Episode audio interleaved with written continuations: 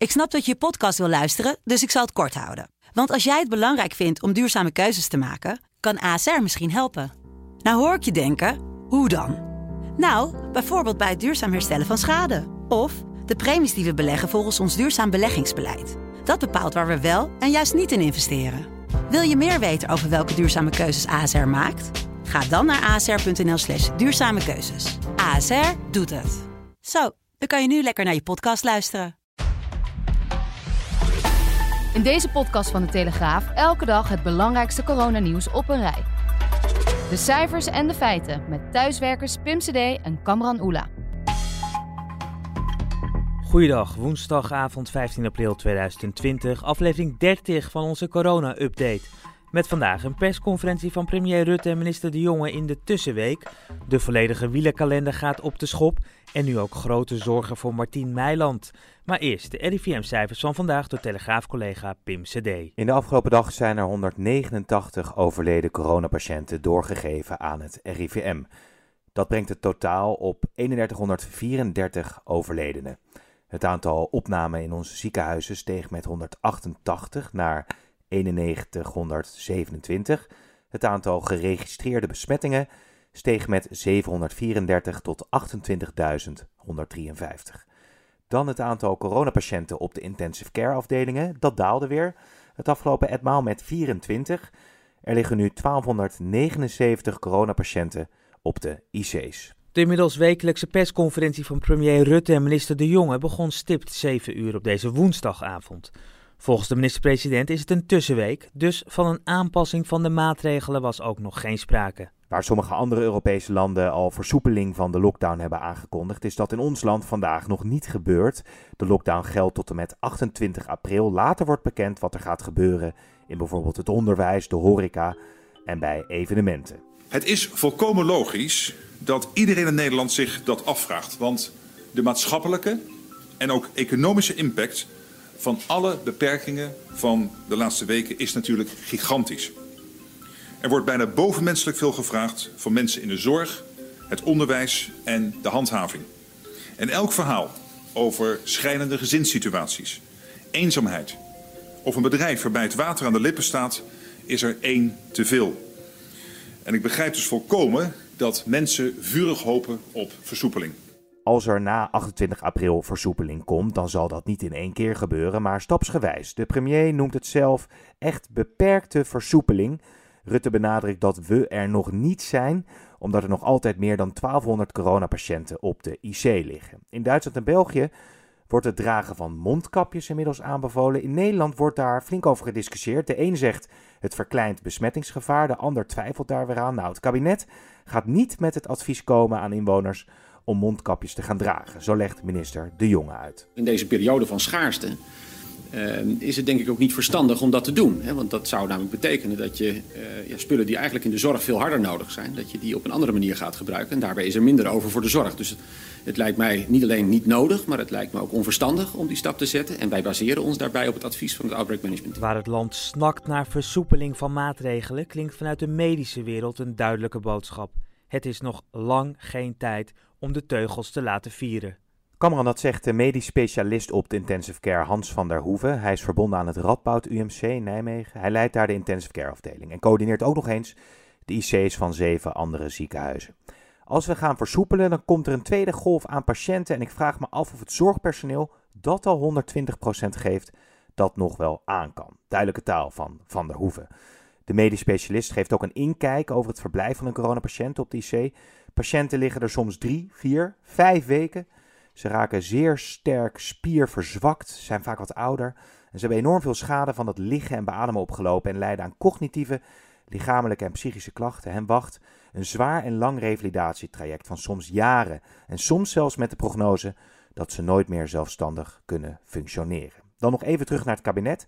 Want daar is bezorgdheid over het besluit van president Trump om de Amerikaanse betalingen aan de Wereldgezondheidsorganisatie te bevriezen.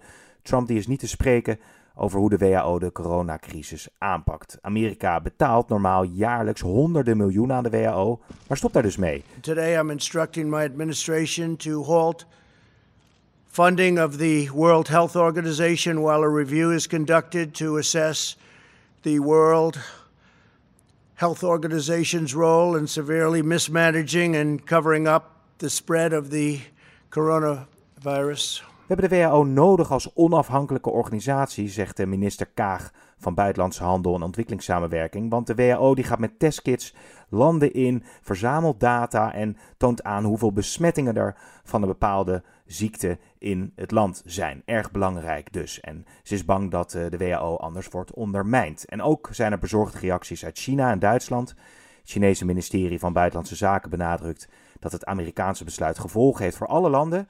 En Duitsland zegt dat we juist samen de strijd met corona aan moeten gaan. We berichten er vrijwel dagelijks over. De reisbranche en ook de toerismesector die hebben het zeer zwaar. Faillissementen dreigen in Nederland en ook landgenoten die bijvoorbeeld een bed and breakfast over de grens bestieren, hebben het zwaar. Kamran, meer dan de helft van de recreatieondernemers in ons land die vreest voor een bankroet door alle coronabeperkingen. Dat blijkt uit een enquête van campingplatform Jetcamp onder 2500 kampeer- en huisjeslocaties. Zo'n driekwart van de campings en vakantieparken die moeten dicht blijven nu, terwijl normaal gesproken het toeristenseizoen al zou zijn losgebarsten. Ja, nu komen er dus massaal annuleringen en toeristen die krijgen vaak hun geld terug of een voucher. De overheid is wel bezig met het compenseren van ondernemers. Maar ja, veel recreatieondernemers die vrezen het dus niet te redden, blijkt uit de enquête. De hoop is dat de maatregelen snel worden versoepeld en dat de toeristenstroom weer wat op gang komt. Ja, een van de bekendste vakantiebestemmingen die je in het buitenland kunt bedenken, dat is natuurlijk het château van Martien Meiland in Frankrijk. Maar ook daar stromen natuurlijk de annuleringen binnen. En Martien Meiland die maakt zich zorgen. Dat vertelt Jordi Verstegen van de privéredactie. Het is een grote catastrofe. Zo vat Martien Meiland de ellende samen die zich voordoet op Château Mariot als gevolg van de coronacrisis. In een openhartig interview in Weekblad Privé vertelt Martien over zijn angst voor de toekomst. Ja, Frankrijk is in totale lockdown tot zeker 11 mei en dat zorgt ervoor dat de kamers in het kasteel nu massaal worden geannuleerd door de gasten, die daarvoor toch zeker zo'n 140 tot 190 euro zouden betalen per nacht. De hele lente en zomer was het kasteel volgeboekt, dus je kan je voorstellen dat dit een enorme klap gaat opleveren voor de omzet. Martien die zegt nu, wanneer we in juni weer open kunnen, ja, dan kunnen we het nog wel uitzingen met onze buffer. Maar mocht het nou september worden, wanneer we weer gasten kunnen ontvangen, ja, dan dreigt er misschien wel een faillissement. En dat is niet het enige drama, want het is namelijk ook zo dat de verhuizing misschien wel helemaal niet door kan gaan.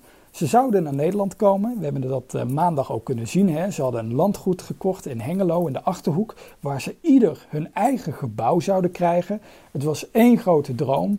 Maar het lot van deze droom die ligt nu toch echt in handen van het coronavirus. En zolang dat virus de hele wereld in zijn greep heeft, moeten de meilandjes maar gaan wijnen, wijnen, wijnen om de pijn te verzachten. Wie dit jaar met zijn camper naar de Tour de France wilde gaan, misschien kan het nog, maar later dit jaar.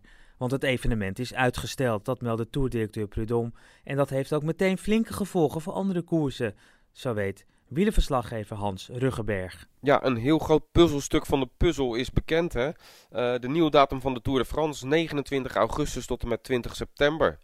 Uh, daarna is de WK wielrennen, die datum stond al vast, precies in de week daarna. Dan komt de Giro d'Italia en dan komt de Ronde van Spanje. Alleen de Giro en de Ronde van Spanje hebben nog geen vaste datum. Ik sprak zojuist uh, sportief directeur Marijn Zeeman van uh, Jumbo-Visma. Ja, die zegt ook, je merkt in de ploeg dat iedereen blij is. iedereen toont optimisme dat er in ieder geval een datum is. Ja, mocht inderdaad alles goed zijn, hè, want dat vraagteken is er nog altijd. Is dat coronavirus weg? Ja, en mijn belangrijkste vraag was eigenlijk uh, Dumoulin, hè, de nummer 2 uh, van 2018. Steven Kruiswijk, de nummer 3 van vorig jaar. Uh, Roglic, de Vuelta-winnaar van vorig jaar. Ja, met die mannen moest het gaan gebeuren. Mijn vraag was dus inderdaad van...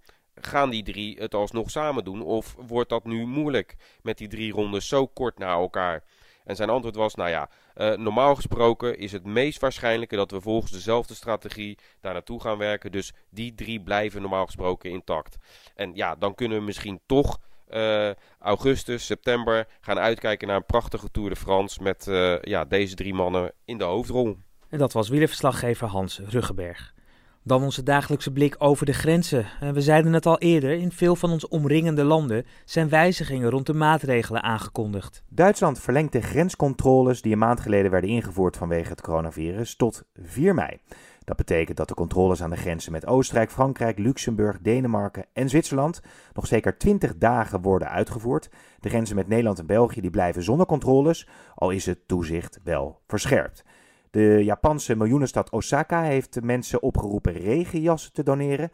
Die kunnen het uh, dan gedragen worden door medisch personeel om ze te beschermen tegen het coronavirus. Op dit moment lopen ze daar in vuilniszakken patiënten te behandelen, vandaar het verzoek. Alle kleuren zijn prima, al dus de burgemeester van Osaka, Ichiro Matsui. De regio behoort tot de zwaarst getroffen gebieden in Japan. In heel het land zijn nu 8100 coronabesmettingen en 119 doden. Dan de 106-jarige Britse vrouw Connie Titchen. Die is genezen van het coronavirus. Titchen, geboren in 1913, werd half maart opgenomen in een ziekenhuis in Birmingham en mocht het ziekenhuis deze woensdag weer verlaten. Ze is hoogstwaarschijnlijk de oudste Brit die is hersteld van corona. En het lukte haar zelfs al een kort interview te geven. You remember I was telling you that you were the eldest person to have survived this nasty virus that's going round? Oh yeah. Yeah. Do you feel lucky that you've survived all of this? En tot slot, zoals elke dag, nog wat korte coronaberichten door Pim. Door de coronamaatregelen is het al voor de vijfde week op rij rustig op de Nederlandse wegen. De laatste twee weken lijkt het wel langzaam iets drukker te worden, vooral buiten de spitsuren. Dat meldt de Nationale Databank Wegverkeersgegevens, NDW. Oorzaak zou kunnen zijn dat we meer recreatief zijn gaan rijden, al dus een onderzoeker. Een slechte dag voor de AEX. De Amsterdamse beurs sloot na een duikeling voor het slot 3,3% lager op 491 punten. En dan de opnames van het nieuwe seizoen van Heel Holland Bakt. Die kunnen deze zomer gewoon doorgaan. Wel moeten er aanpassingen worden gedaan op basis van de maatregelen vanwege het coronavirus. Neem nou die tent waarin gebakken wordt, die moet wat groter om die anderhalf meter eh, aan te kunnen houden. Nou, als dat het ergste is, dan valt het allemaal wel mee. Al dus Jan Slachter, de baas van Omroep Max, in het AD. En dan een eh, geniaal muzikaal slot, uh, al zeg ik het zelf. De weerman van de BBC, Owen Wayne Evans. Ja, die wordt ook gevraagd om zoveel mogelijk thuis te werken. Nou, hij maakte meteen van de gelegenheid gebruik om op zijn drumstel de weermuziek wat te pimpen. That's the forecast. Stay safe and I'll see you soon.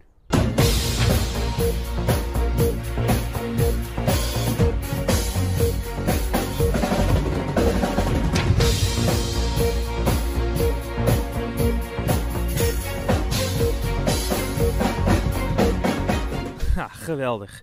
En dit was de Telegraaf Corona-update van woensdag 15 april. Alle onderwerpen bij deze podcast zijn uitgebreid te lezen en ook te zien op de site en in de apps van de Telegraaf. En natuurlijk ook in onze krant. Hou vol, blijf gezond en wat ons betreft, tot morgen.